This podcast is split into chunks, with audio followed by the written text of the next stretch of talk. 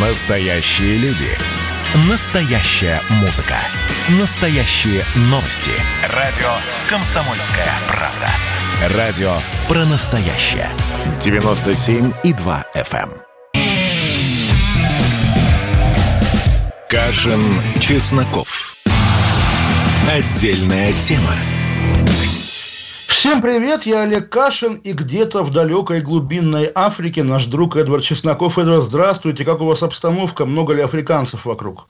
Здравствуйте, Олег Владимирович. Настроение бодрое. Сегодня наша экспедиция посетила развалины крепости Сагалло, того самого места, где 131 год назад высадился русский путешественник Николай Ашинов, который хотел налаживать честную, взаимовыгодную, правильную торговлю с Африкой, не эксплуатируя ее, а вот действительно помогая местным жителям.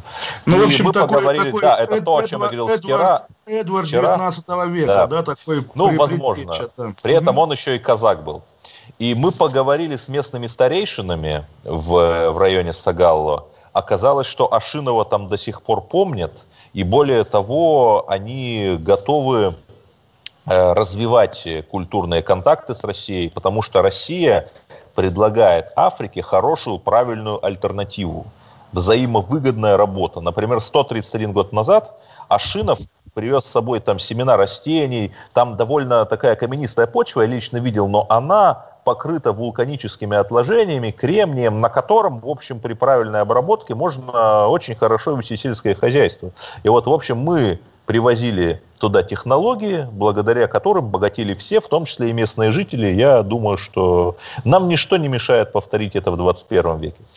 Ну вот, Эдвард, вы действительно такой африканский мечтатель, и я восхищаюсь этим вашим свойством. В Москве чуть более мрачно все, хотя, как сказать, как сказать. На самом деле, да, государство продолжает кампанию по повышению явки на несанкционированные митинги в это воскресенье, и сегодня в течение дня такая загадочная волна обысков уже не только у лидеров фонда борьбы с коррупцией, но даже вот в последний час у любимого, я думаю, вами главреда медиазоны Сергея Смирнова по адресу его прописки обыск, а так в течение дня и офис ФБК, и квартира, где прописан Навальный, и где живет его отсидевший брат, а сам Навальный снимает квартиру, там сейчас живет его жена Юлия, и, соответственно, она кричала в окно, это видео везде раз- разлетелось, что без адвоката обыск, адвоката не пускают, естественно, в офисе ФБК тоже Любовь Соболь, вот только что увели черным ходом. В общем, агитация за то, чтобы люди выходили на митинг, идет полным ходом. Зачем это не очень понятно, но, по крайней мере, все крайне захватывающе. У вас есть какие-то версии, зачем вот так вот а, на показ, нарочито и действительно выполняя ту работу, которую а, люди из ФБК сами сделать не могут? Потому что даже если бы там, не знаю, Леонид Волков в Ютубе рвал на себе рубаху, говорил, друзья, выходим на митинг, это не было бы так убедительно, как эти обыски. Леонид Волков, кстати, косвенно признал, что они действительно приглашали на митинг молодых людей, я имею в виду несовершеннолетних. Вот эта знаменитая его фраза на стриме Навального. Ну вот, обвиняют нас, что приглашаем мы детей. А что такого? Да, действительно, ну вот что такого? Отвечая на ваш вопрос, понимаете, а государство ли? А государство ли накачивает э, рейтинг этому нашему современному Керенскому? Потому что не Янукович и даже не глава МВД Украины э, в конце 2013 года отдал приказ на самую жесткую, самую силовую зачистку Майдана, тогда еще, в общем, безвредного, после которого вышло-то как раз еще больше людей на улицу после жесткой зачистки. И я вполне себе не сомневаюсь, что могут быть какие-то агенты, явные или неявные, которые вот как раз работают э, внутри наших структур, но далеко не на нас. Э, Эдвард, вас призывает студия не шуршать, Да. не знаю, что это значит, вот, но, по крайней мере, не шуршите, а может быть, наш режиссер иносказательно намекает, что ваша риторика похожа на шуршание, там, не знаю, кремлевского знамени, условно говоря. Ну, на самом, на самом деле, да, искать агентов Навального во власти занятие, конечно, интересное, но вот да, мы раньше говорили, что есть какая-то либеральная башня, какие-то либеральные люди, но мне кажется, в последнее время, по крайней мере, все сплотились вокруг Владимира Путина, и нет, ему невозможно представить даже типаж такого криптонавальниста, который где-то рядом с главой российского государства сидит и тайком организует все эти мрачные атаки. Но на самом деле, да, я повторю эту шутку, которая мне сегодня как-то... Я люблю черный юмор, который вас иногда, может быть, огорчает. Я процитирую ее, что что искали дома у Навального, конечно, искали тот самый, тот самый глаз, который был, по некоторым данным, выбит у водителя той самой ФСБшной машины. Но сегодня еще такая новость, которая... Вот интересный момент, это урок журналистики буквально. Так называемый Христо Грозев называет себя журналистом теперь, хотя это старый бизнесмен, который имел вроде бы отношение даже к тамбовской группировке. Это Bellingcat, да, знаменитые расследователи. И вот он довольно давно анонсировал не, не, некую бомбу. Говорит, скоро будет бомба, будет бомба, бомба, бомба. Это знаете, как у Славы КПСС в последнем альбоме нужно сбросить гей-бомбу на Москву, и нам нужен гей-дирижабль. У моего отца был гей-дирижабль. Так вот, гей-дирижабль Христа Грозева сбросил сегодня бомбу, и люди, по-моему, были разочарованы, потому что ничего такого дико сенсационного там нет, и имена незнакомые, по крайней мере, тому кругу, который увлекается темой Навального. Но мы с вами это имя знаем, одно из них. Никита Исаев. По, по данным Беленкета, те же люди, которых Беленкет обвиняет в отравлении Навального, те же ФСБшники, и с Никитой Исаевым ездили по стране. И сегодня, по-моему, все уже окружение Никиты Исаева, включая вот ту девушку, которая с ним была в момент его смерти, а, заявляют, Я напомню, что... в поезде Тамбов-Москва. В поезде Тамбов-Москва. Все говорят, нет-нет, Никиту никто не травил, не могли убить. Но я как раз охотно верю Беленкету, потому что, а, ну, помимо того, что действительно смерть молодого человека с такими симптомами, которые вот та помощница очень подробно описала, в том числе в интервью «Комсомольской правде», да, когда он, значит, схватился за живот, начал там сползать по в купе там на пол и так далее, и так далее. В общем, действительно, описание безумно похоже на то, что было с Навальным в самолете. И да, вот на самом деле, как мне кажется, да, сегодняшний Беллинкет сделал такую, ну, подножку, что ли, навальнистам, потому что они нам показали, да, что если мы исходим из того, что ФСБ травит каких-то политиков, то даже э, близкого государству, по некоторым данным, даже работавшего на российские спецслужбы, Никиту Исаева, также эти люди вполне хладнокровно отравили. Что вы об этом думаете, Эдвард? Как вы вообще относитесь? Олег Владимирович, да. вы, да, я вижу, что вы закончили, понимаете, я не знаю, насколько уместно это говорить. До мортус, как говорится, аут бене, аут нихель. Но я был лично знаком с Исаевым, с Никитой. Мы с ним э, несколько раз общались довольно плотно. Он был переполнен планами.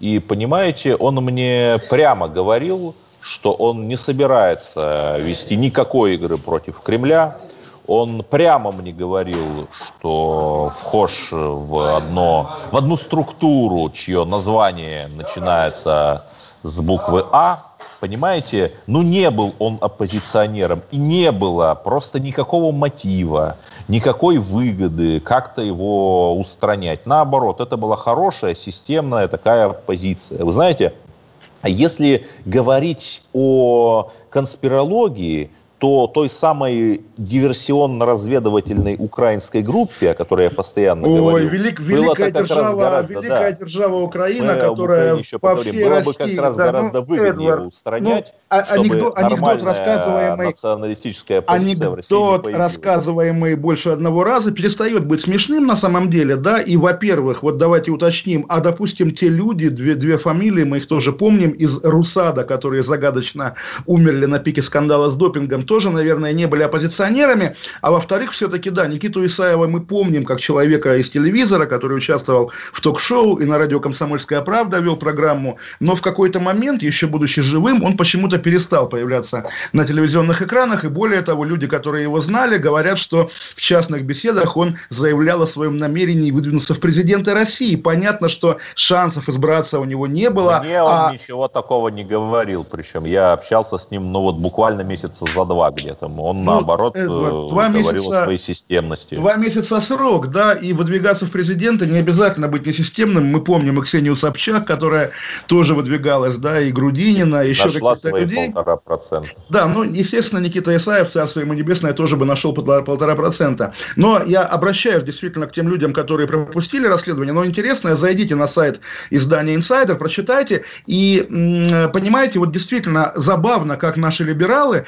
обнаружили обнаруживая такую историю, что да, некий прокремлевский деятель умирает при загадочных обстоятельствах. Они теряются, они привыкли думать, что только... Что только... мир черно-белый. Да, и что только либералов может убить Федеральная служба безопасности. И, конечно, они в этом смысле очень плоско, действительно черно-бело оценивают картину мира. И я думаю, наше с вами, Эдвард, преимущество перед либеральными дурачками состоит в том, что мы немножко более объемно смотрим на то, что происходит вокруг. Ну а что касается обысков, которые, которые да, продолжаются сегодня и были сегодня в течение дня, они действительно оставляют такое тягостное впечатление, потому что, ну, я думаю, вы со мной согласитесь, субботние события, несмотря на разбитое окно в автомобиле АМР, ФБР, да, и несмотря на еще какие-то инциденты, субботние события не производили впечатления какого-то безумного уличного ада на уровне хотя бы манежки 2010 или 2002 года. Нет стандартная история несанкционированного митинга там в центре Москвы. И зачем сейчас так яростно, люто нагнетать? Более того, вот я, мы уже с вами сидели на скайпе, да, я увидел новость, Николай Дроздов, телеведущий в мире животных, завел ТикТок, и понятно, да, что, естественно, самому деду Дроздову и в голову бы не пришло в ТикТок идти, но теперь власть поняла, ТикТок это модная площадка, популярная, влиятельная, и ее нужно завоевывать. Я думаю, ну, я уже завел ТикТок, я там называюсь Дед Олег, я думаю, вы заведете, мы с вами друг друга зафрендим, будем лайкать, но, в общем, это тоже будет такой традиционный а, приход а, бумеров, да, в какую-то зумерскую молодежную сеть, молодежь вздохнет и уйдет из ТикТока на какую-нибудь новую, неизвестную нам площадку. На, на Коуб, Коуб такая еще площадка. Ну, Коубу ему сто лет, да, и я сам делал какие-то Коубы, не только я, естественно. Но при этом я, разумеется, выступаю против незаконных обысков, но куда пропали биткоины нашего героя и полмиллиарда рублей, это тоже очень интересный вопрос. Я мы сейчас уйдем на две минуты, а потом вернемся и продолжим нашу увлекательную беседу. Олег Кашин. Об Украине говорим. Об Украине, конечно же. Кашин, Чесноков. Отдельная тема. Просыпайтесь, вставайте, люди православные!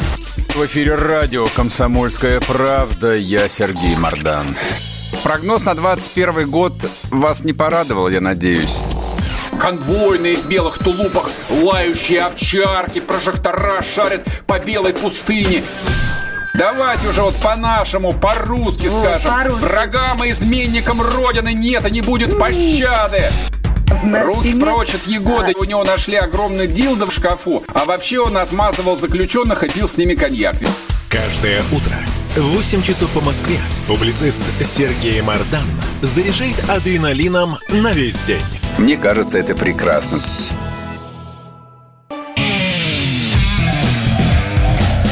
Кашин, Чесноков. Отдельная тема.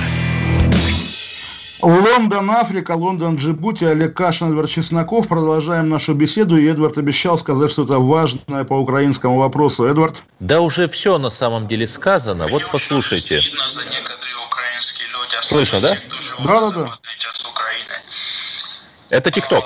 Я говорю на русском языке, живу тут в Украине, потому что я живу в восточной части Украины, и тут люди говорят на русском языке. Я учусь на русском языке.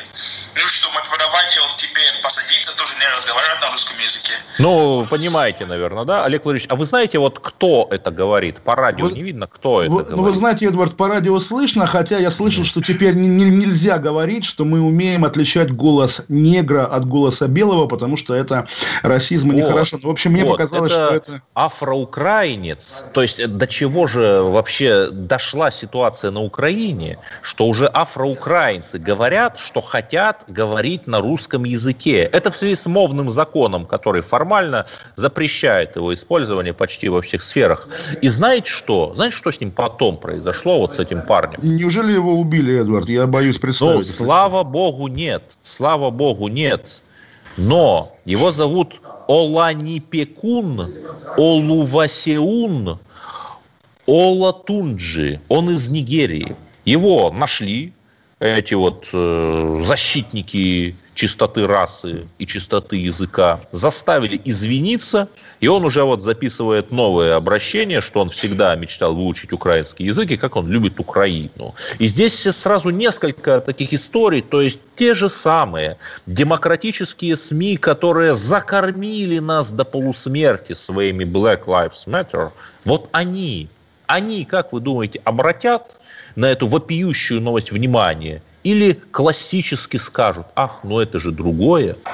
Ну, я думаю, если честно, что если обратиться напрямую к каким-нибудь афроамериканским активистам в Соединенных Штатах, то они проникнутся, и как раз особой любви к э, украинским правым ни у кого вот в мейнстриме в западном нет. И как раз, а, ну, вы так хихикаете, я понимаю, что вы имеете в виду, но все-таки, если напрямую вступать в контакт и с европейскими политиками, не ультраправыми, как бы, да, или там умеренно правыми, а вот с мейнстримными, да, и тем более с американскими, то, естественно, эта риторика никого не оставит равнодушным. Статьи о зверствах батальона Азов в западной прессе были. И вообще, на самом деле, вот это, этот нарратив, да, что на стороне украинской, украинского государства воюют нацисты, он вполне популярен на Западе, в Италии, ну, так я знаю. Напишите об этом колонку в Нью-Йорк Таймс, Олег Владимирович. Ой, У вас же там выходили тексты. У меня-то выходили тексты, но я с тех пор стал настолько трампистом, а. что я думаю, Нью-Йорк Таймс меня закренселило уже абсолютно бесповоротно. Washington Times напишите, это трампийское такое издание. Я думаю, что нам нужно расширять нашу медиасферу. Расширять я вот, например, ареал нашего я присутствия. Бангладеш, например, написал э, статью о русско-бангладешских отношениях. Ну, и они опубликовали на, на самом деле я восхищаюсь вами и завидую в этом смысле, но как бы не решусь, наверное, тем более в бангладешской прессе. Меня слышно, а то я нажал куда-то и слышно, все исчезло. Слышно. Давайте Хорошо. все-таки вернемся, закончим эту историю. Сейчас я об этой истории узнал из э, африкановедческого телеграм-канала «Улыбаемся и машем». Сейчас было бы неплохо, это идея из этого канала, которую я просто цитирую, было бы неплохо Россотрудничеству или какой-то другой российской структуре выразить обеспокоенность, показать, что в России Россия фашизма не то чтобы нет, но Кашин с Чесноковым весь русский фашизм победили, и вот пригласить этого нигерийского афроукраинца доучиться у нас, у нас медицинские вузы все-таки неплохие, а?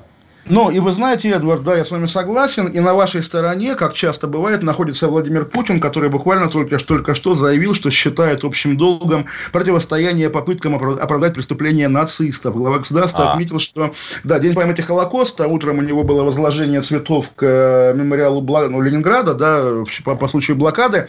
Сегодня дата снятия... По случаю снятия... прорыва блокады. Не снятия, а прорыва. Про, прорыва блокады Ленинграда, да.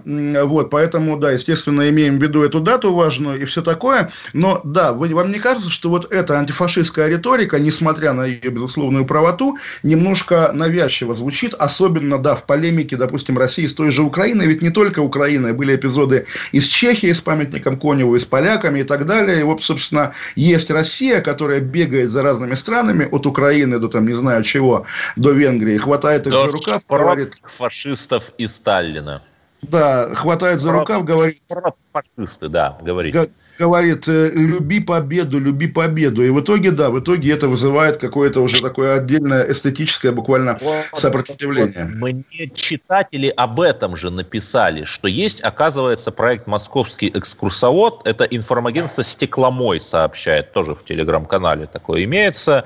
И вроде бы отличная история. Готовят из числа старших школьников, студентов профильных колледжей, экскурсоводов, которые бы рассказывали москвичам и гостям России о том, как прекрасна наша страна, но какие же тематические экскурсии они предлагают, то есть примерно 100-500 э, экскурсионных маршрутов, и все связанные с Великой Отечественной войной. Ну хорошо, мы же не против, мы только за, но, господи, а да даже Москва Фандоринская, вот уж на что там я не люблю Акунина, но даже этот маршрут э, как-то интересен и выгодно отличается на фоне того государственнического нарратива, совершенно такого несколько унылого, вот о том, что мы победили. Нет, я очень рад, что мы победили.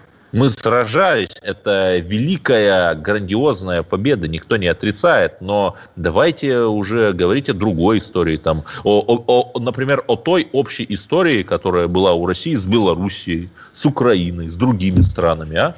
Ну, вы знаете, на самом деле, да, у меня есть даже знакомые, которые образ так называемого муравьева-вешателя, который, конечно, на самом деле был не вешатель, а вполне либеральный по меркам э, колонизаторской политики Европы.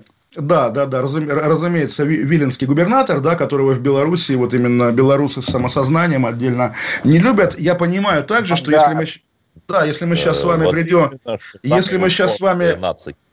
Нет. Если мы сейчас с вами придем к белорусам, к обычным нормальным белорусам, скажем, вот, друзья, вот у нас есть такой герой, которого у вас традиционно там называют вешателем. Давайте его будем любить, а не подумать, ой, какой-то маньяк. Да? Который сражался с институциональным угнетением и крестьян освобождал из неволи от польских панов и отстаивал общерусское единство. Не-не, Эдвард, я, сам, я сам люблю Муравьева-вешателя, да, Муравьева-Виленского, но тем не менее я также понимаю, что там с белорусами, с поляками, с литовцами мы его обсудим потом, пока не время. Времена суровые, надо находить какие-то общие точки соприкосновения. Да, там, не знаю, Бальмонт в Литве как бы, да, умер. Вот это поэт, как бы нейтральная фигура, более-менее... Игорь Северянин в Таллине. Игорь Северянин в Таллине или, допустим, Глеб Кузнецов из Густапсового чата до сих пор в Таллине живет, ему отдельный привет. В общем, да, естественно. А когда мы приходим и говорим, а вот там э, целуй сапог маршала Жукова, маршала Конева, целуй сапог, дорогой Чех. Чех подумает, ой, а зачем мне целовать этот сапог, если рядом там Америка, Микки Маус, как бы Добро и Кока-Кола, да? Естественно, Нет, Россия это в этом же смысле вопрос грамотной культурной политики. Вот уж на что я люблю Турцию, но на Первом канале или на каком-то другом, не помню точно, дебютировал сериал э, про то, как султана. русская женщина, да. да, русская женщина прыгает вокруг султана, пытаясь добиться его снисхождения. Что интересно, наоборот, что если бы, чтобы, например, турецкая женщина прыгала вокруг такого брутального русского, пытаясь добиться его любви, наоборот, таких сериалов не снимается. Почему? А почему? Тоже вопрос. Сериал называется «Наташа», да. я надеюсь, да? Или как он называется? Не знаю, не знаю. Нет, вот есть, например, э, сериалы про женщину-робота. Вот «Лучше, чем люди» называется. Но это хотя бы какая-то новая струя. Красивая русская женщина-робот, благословение которой добиваются мужчины. Ну хорошо же, хоть что-то сделайте. Вот, Эдвард, опять же, поскольку, ну, наверное, для меня вы ассоциируете с Владимиром Путиным, я, я представил совещание по культуре у Путина, где он говорит «красивая русская женщина-робот», и эти все чиновники, сидящие вокруг, за записывают, да, наверное, может быть, так и было, секретное совещание в секретном дворце в Геленджике, условно говоря. Ну, в общем, да, понятно про... Да про... Я думаю, что это совещание было бы где-то в Туве, вот на природе, понимаете. У нас Владимир Владимирович, он любит экологию, он защищает редкие виды животных дальневосточного леопарда, амурского тигра. И это и то, чем мы можем гордиться, что Россия начала заботиться об экологии еще до того, как э, весь мир превратил это в Грета Тунберговское безумие. Да, Эдвард, согласен, но вот скажите мне, как э, медийщик, государственник, как вам нравится как раз вот медийная политика российских властей, э, как бы направленная на опровержение истории про дворец? Как раз, потому что вот я вижу сегодняшнее выступление ФСБ и ФСО про бесполетную зону в Геленджике, да, где они объясняют, что бесполетная зона была всегда, потому что там рядом НАТО, да, они действительно забавно, там кто Песков говорил, что это неинтересное расследование, но почему-то уже который день они его так натужно опровергают, обеспечивая в том числе числе новые просмотры на Ютубе. Как-то неправильно вот позвать бы им там, не знаю, какого-нибудь меня или вас, Нет, да, специалиста. Знаете, по... ну, наверное, мы не слышали с вами, что сказал Владимир Путин в ответе студенту Чемезову. Он сказал, что это не его. И его э, словам с моей стороны куда больше доверия, нежели каким-то борзописанием странных людей, которые даже не, не, не могут внятно же, ответить, это, куда это, делись это... миллиардов биткоинов. Куда делись биткоины, да. Нет, да. нет, нет, я, я с вами опять же согласен. Да, они но, не ответили, куда Кировлес делся. Господи. Да, но, но это вот вопрос не о том. Вопрос о том, что российские там официальные лица регулярно уже в ежедневном режиме начинают объяснять, нет, нет, это не его дворец, потому что не его дворец. И такого рода опровержения, когда, когда там, не знаю, Центр общественных связей ФСБ тебе об этом сообщает, они же на самом деле гораздо больше и внимания привлекают, и недоверие вызывают. Вы знаете, Олег Владимирович, э, всегда можно сказать, ах, государство недостаточно эффективно, ах, можно его сделать лучше, в том числе в медиа, да. Мы играем в медиавойны, там всего получается 12 лет с 2008 года. Запад играет там примерно на порядок или на два порядка дольше. Но, разумеется, мы пока что в обороне. Но мы нападем на них. Вот Лаура а мы Мимер, американская уйдем, консерваторша, уйдем, уйдем. писала. И это хорошо. Отдельная тема. Красное на черном Красное на черном Там, где вода небе смешки ломаных стрел. Я руки протягивал вверх, я брал молнии в гость. Снова в летят дороги. День просвет менять Камушья, а мне рассталась. Трасса Е-95 Опять игра, опять кино.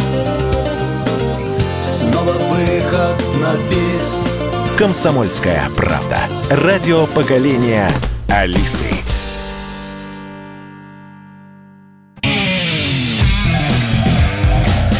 Кашин, Чесноков. Отдельная тема. 8 800 200 ровно 9702, 8 800 200 ровно 9702, телефон прямого эфира, звоните нам скорее, мне, Олегу Кашину и Эдварду Чеснокову. А пока нет звонков, Эдвард, вы слышали про продажу Беларусь-Калия, угадайте кому? Уралкалию, ну, Ростеху? наверное, в России же, ведь у нас же есть около 10 тысяч дорожных карт интеграции, по которым мы уже должны были 25 лет назад интегрироваться, единую валюту создать, роуминг отменить. Это же все сделано или нет? Э, наверное, это сделано, действительно есть 4000 дорожных карт, но почему-то, если верить утечкам в телеграм-каналах, по крайней мере, Беларусь Калий продают нашим китайским друзьям, китайским партнерам, и когда, ну, поскольку мы не раз наблюдали уже гораздо более братские отношения Лукашенко с Китаем, и Коля Лукашенко даже по-китайски говорил, публично играя на рояле для китайской аудитории, то, соответственно, я очень боюсь, что завтра к западу от Смоленска мы обнаружим не базы НАТО, а базы Народно-освободительной армии Китайской Народной Республики. При этом 26 января откуда-то все эти слухи, э, наш дорогой, любимый, последний социалист или последний олигарх, не знаю, как его правильно назвать, господин Лукашенко, провел телефонные переговоры с не менее любимым председателем Си, и что интересно, что интересно, я цитирую сообщение его пресс-службы. Стратегически важно активизировать знаковое присутствие в совместном индустриальном парке и существенно расширить присутствие ведущих российских компаний и банков в Беларуси. Ах да, не российских, китайских. Существенно расширить присутствие ведущих китайских компаний и банков в Беларуси. Скажите, а вот что-нибудь про Россию такое он говорил, что надо там расширить э, присутствие российских компаний в Беларуси? Нет? Ну, вы знаете, Эдуард, я себя чувствую вполне удовлетворенным, потому что летом, когда все начиналось, и вы же мне говорили, что, конечно, Лукашенко, после, да, конечно, он там кривой косой, но а, прозападная оппозиция гораздо хуже, а я настаивал ага. на том, что сам-то он не пророссийский, гораздо более Что даже... оба хуже настаивали, по-сталински, ну, как... так сказать. Нет, не надо по-сталински, конечно, э, поскольку на протяжении полугода лукашенковская власть избивает белорусский народ, конечно, нужно быть на стороне избиваемых. Так, нет, давайте все-таки про экономику говорить. Как же вот так получается, что мы э, прыгаем на задних лапках, танцуем, умоляем, ну обратите же на нас внимание, ну сделайте хотя бы самую ничтожную вещь, роуминг, например, отмените, ведь вроде бы союзное государство еще никто не упразднял или упразднял, а тут вот такое.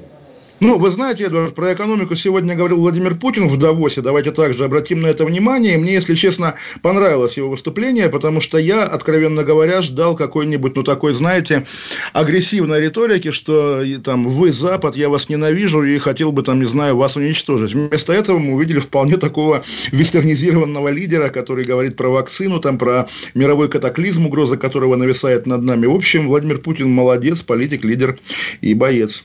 Нет, но он же сказал вполне правильные вещи, что есть угроза глобальной войны всех против всех, и ее надо избегать. Так Тем разве, более, смотрите, разве, что, разве что совершенно прав, интересно. Эдвард, разве да, прав? нет, прав. Так что самое интересное, что Байден-то оказывается наш. Как все поменялось, что вот уже говорят, что договор о сокращении стратегических наступательных вооружений американцы готовы продлить, причем, как заявляет МИД РФ, на российских условиях ну, вчера, да, вчера мы в программе успели, поскольку звонок был во время нашего эфира, успели этот звонок обсудить. И интересно, да, что на самом деле позвонил, конечно, Байден, и надо отдать должное Кремлю, что он не уточняет От, отчитался. это. Спасибо, что помогли мне победить на выборах. Да, буквально... Вмешались где надо Буквально, буквально. Но поскольку Владимир Путин царствует давно, и мы наблюдали новых американских президентов не раз, которые приходили к власти, говорили о перезагрузке или там еще о чем-то, или заглядывали Путину в глаза и видели там душу, если помните, 2004 год, встречу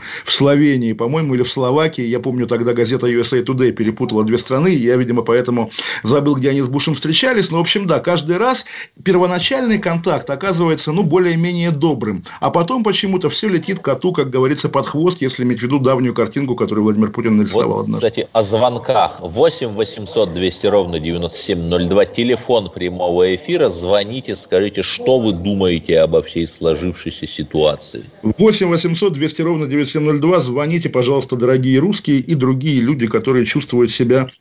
Владислав из Москвы, например. Здравствуйте, Владислав. А, здравствуйте. Извините, что я опять об этом злополучном дворце в Геленджике. Значит, вы, э, как я понял, выяснилось, что этот дворец не принадлежит президенту. А, скажите, пожалуйста... А, а выяснилось? Подождите, рас, расскажите, я пропустил, Владислав, интересно, а кому принадлежит и кто это выяснил, что не принадлежит? Ну-ка, ну-ка. Стоп, стоп, стоп, стоп, стоп. У меня совершенно вопрос другого, другого касается. Нет, вы сказали выяснилось, скажите, а это не скажите, так. Алло. Это так. Признайте очевидность, Олег Владимирович. Владислав, Владислав. Ну, Эдвард, ну, елки-палки. Владислав. Простите, да. можно вопрос-то задать? Ну, давайте, Алло. да. Э, короче, э, достоверна ли информация, что охраняет этот объект, скажем так, принадлежащий частному лицу, некоторому богатому очень, ФСО? Это подтверждено, что ФСО охраняет? Вот хороший вопрос. ФСО сегодня объясняла, написал, ФСО объясняла про бесполетные зоны. Нет, ФСО же дает комментарии, значит, оно имеет к этому отношение. На самом деле, Владислав, давайте еще подумаем о таком. А зачем Крым присоединили? А потому что он как бы близок, буквально виден с берега в Геленджике, да, и, конечно, хозяину дворца было неприятно смотреть на украинский берег. Ему было бы приятнее смотреть на российский. И если, ну, мы же также понимаем, что вежливые люди без опознавательных знаков, это была неизвестно чья армия армия. Вот и дворец неизвестно чей. Да, а, я вас понимаю, я... Олег Владимирович, но не надо все-таки э, говорить, что неизвестно чей. Понимаете, нет ни одной фотографии да, Путина в этом дворце, нет ни одного доказательства, кроме вот э, каких-то мутных муток, что он действительно как-то связан. Не, ну, не, нет, Эдвард, Эдвард не ну хорошо, покажите нам реальных его владельцев. Ну ладно, это такой же действительно долгий, бессмысленный спор. Владислав, спасибо большое. Если у нас еще звонок, 8 800 200 ровно 9702.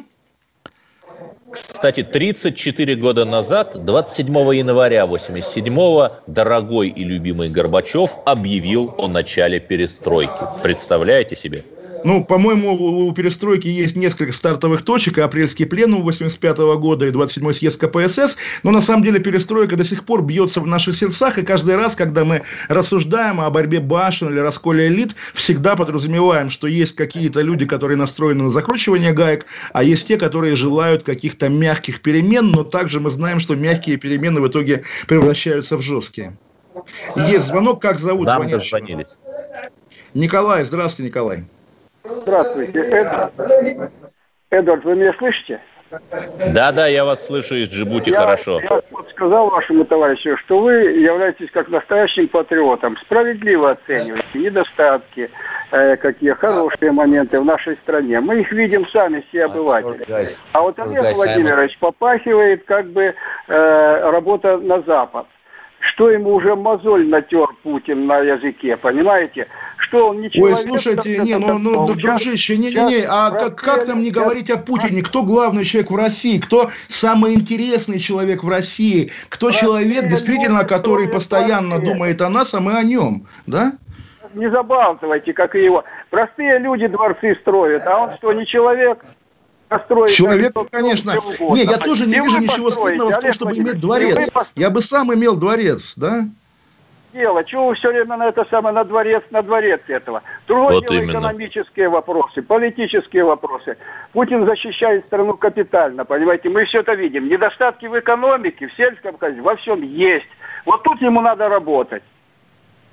Ну, слушайте, да. на самом деле сельское хозяйство, я думаю, Эдвард согласится, за годы санкций взлетело до буквально непревзойденных каких-то показателей 1913 да, года. Абсолютно. Вот сейчас мои знакомые бизнесмены, они уже ищут выходы в новые страны, в том числе в африканские, потому что российский рынок уже насыщен пшеницей, а это возобновляемый ресурс. То есть посеял и снова можно засевать, не как нефть. Ну, в общем, да, девать уже некуда русский пармезан, условно говоря, поэтому приходится вывозить его в Африку, потому что в Европу его особенно не повезешь, да. Ну, да, на самом деле, давайте следующий звонок, если он есть. 8 800 200 ровно 9702.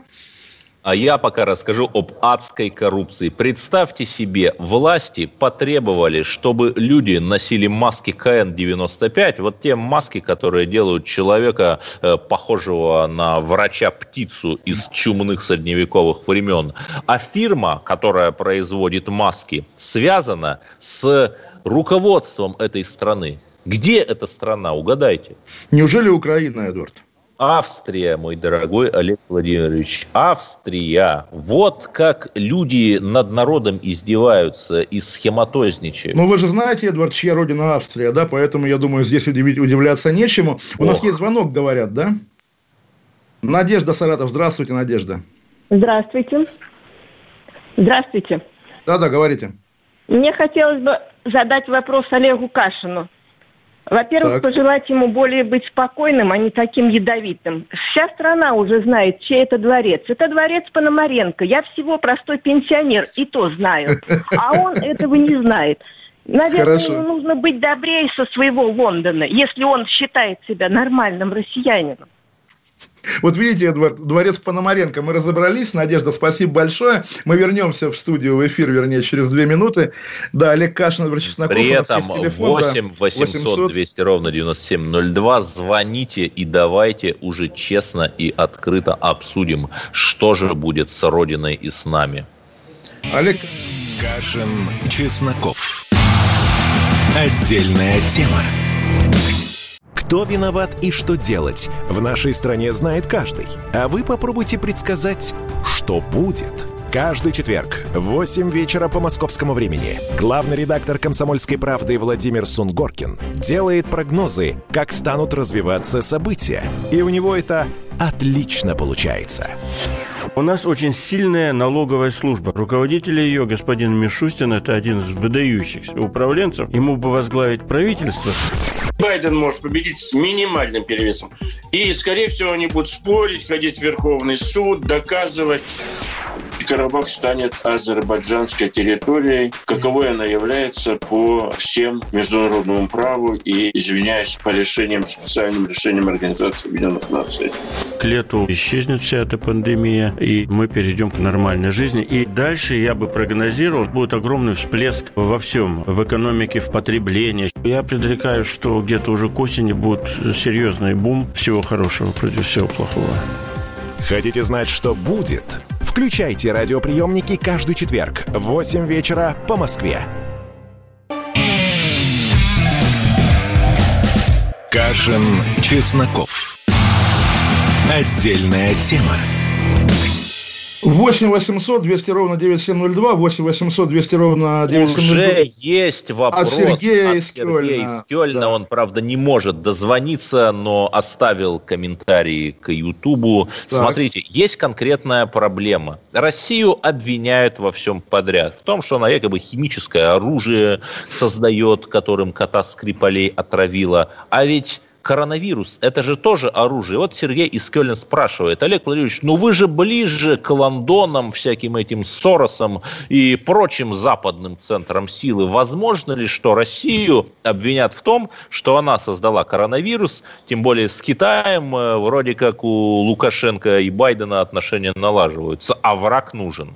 Ну, вы знаете, Эдвард, вот в этом смысле коронавирус Китая меня, естественно, сегодня шокировала новость. Простите, опять-таки, я понимаю, сниженная лексика о том, что в Китае изобрели самый быстрый анализ на коронавирус, мазок в анус, да, как бы это не, не очень, не очень вдохновляюще звучит. Я боюсь, я боюсь, не у меня, я читаю об этом а. на сайте спеццентра. На сайте Панорама? Не-не, упаси боже, много-много новостных сайтов об этом пишут. И, конечно, все это очень тревожно. Перенесли Канский кинофестиваль с мая на июль. Это тоже такой косвенный Подождите, показатель. из города Канск, который вот в Сибири. Да, ну вы знаете, что в, Сибири есть тоже Канский кинофестиваль Да, в Канске, да, это давняя шутка известная, то есть фестиваль самый настоящий, но его там проводят ровно потому, что название города созвучно Канну французскому. Нет, вот оригинальный Канский фестиваль, который всегда в мае, которого не было в прошлом году, в этом году должен быть в июле, то есть, по крайней мере, люди, европейская мировая жаба, которая занимается кино, ориентируются на то, что к лету, по крайней мере, они рассосутся. При этом режиссер Андрей Звягинцев снял фильм о блокаде в черно-белом таком э, колоре, получил уже какую-то премию, и я, естественно, этот фильм не смотрел.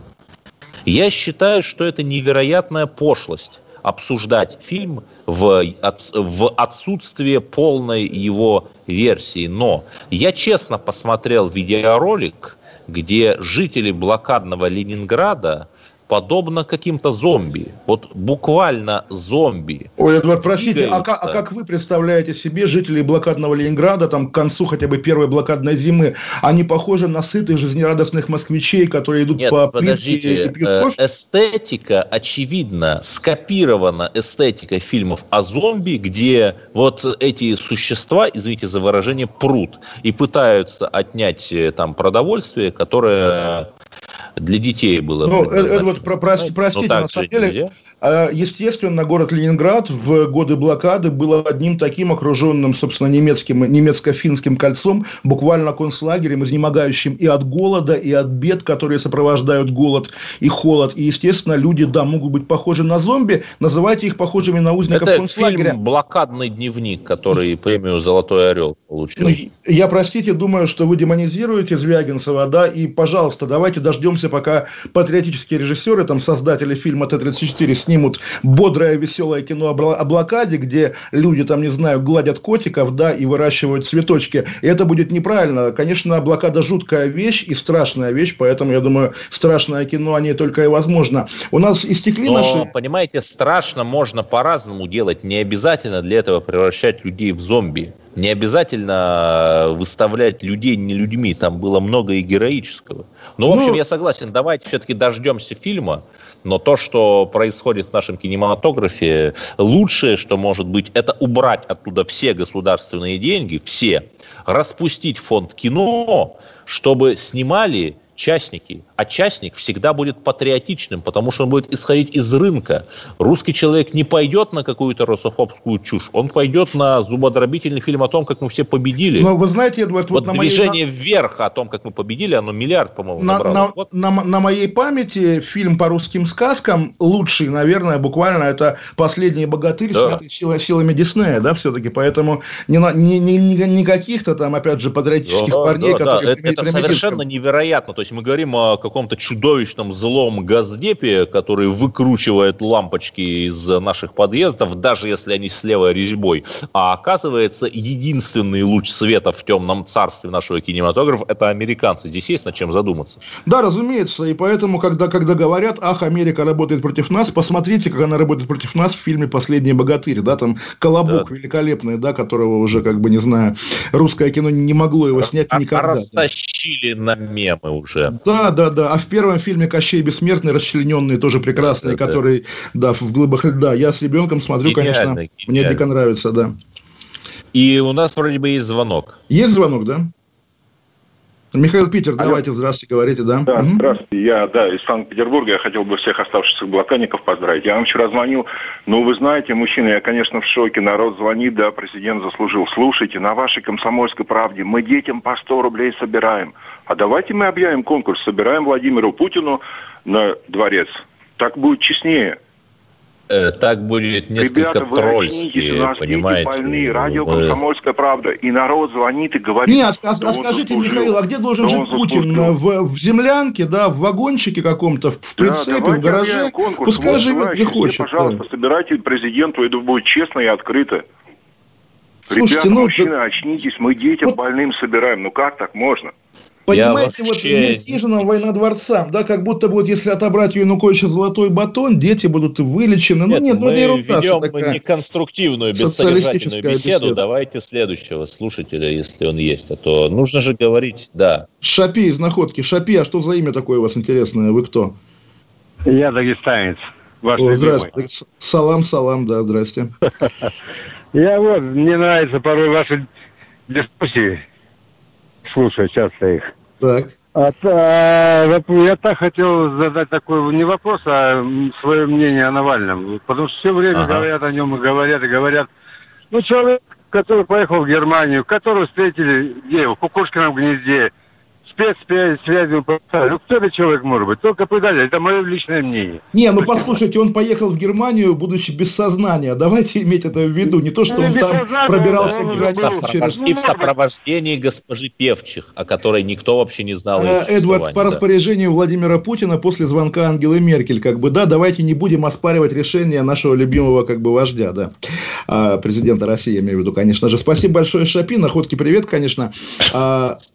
Минута у нас остается. Я думаю, давайте, если есть еще звонок, коротенечко примем. А если звонков нет, то давайте с Эдвардом подведем итог дня. Действительно, да. Давос, Холокост, блокада Ленинграда, много вот таких а, событий, которые заранее прописаны в календаре. И появляются, опять-таки, эти люди в камуфляже полицейском, которые проводят бессмысленные обыски у навальнистов. И в итоге я смотрю на новостные сайты, все оказывается замусорено, как я будто бы Россия какой-то мордор. Биткоины в реальном мире не найти. Нужно погружаться в глубину электронных транзакций. Ну, Эдвард, ну какие биткоины, боже ты мой, ну биткоины, биткоины, никого ваша риторика не убеждает, давайте Нет, лучше... Ну, подождите, что значит не убеждает? Факт в том, что он получал биткоины, и их приход соответствовал календарно новым расследованиям. Ну, странно же, странно. Тогда скажите, Пусть от, хотя бы объяснят, от, от, кого, от кого получал, да, потому что да это не знаю, от Аннунаков. Хорошо, от мы, мы прощаемся до завтра, всем пока, обнимаю всех, Кашин, Чесноков, до свидания. Кашин, Чесноков. Отдельная тема.